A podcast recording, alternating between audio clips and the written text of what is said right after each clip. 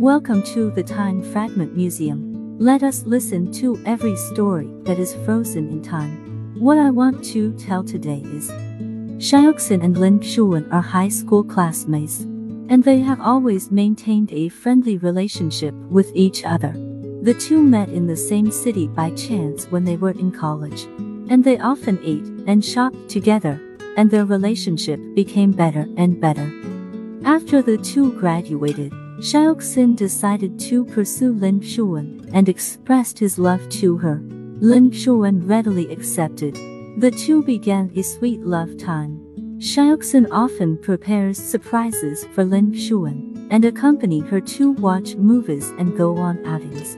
Lin Shuwen will also be careful and take care of Xiaoxin's daily life.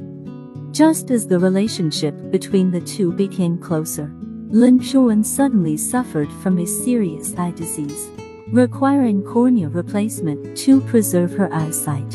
And suitable donors are hard to find. Without hesitation, Xiaoxin offered to donate his cornea. Lin Shuwen was overjoyed, but at the same time feared that Xiaoxin would go blind. After careful consideration between the two, Xiaoxin insisted on doing all this for Lin Shuwen. The operation was very successful and Lin Shuwen regained her eyesight.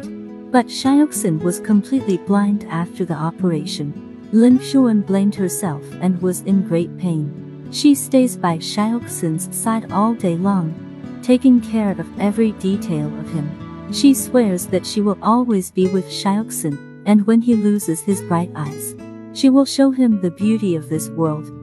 Time flies, and the years are quiet.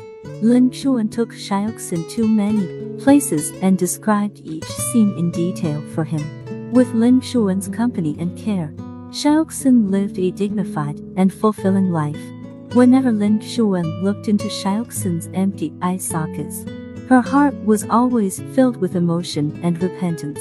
She cherishes the person in front of her more and tries her best to bring him happiness.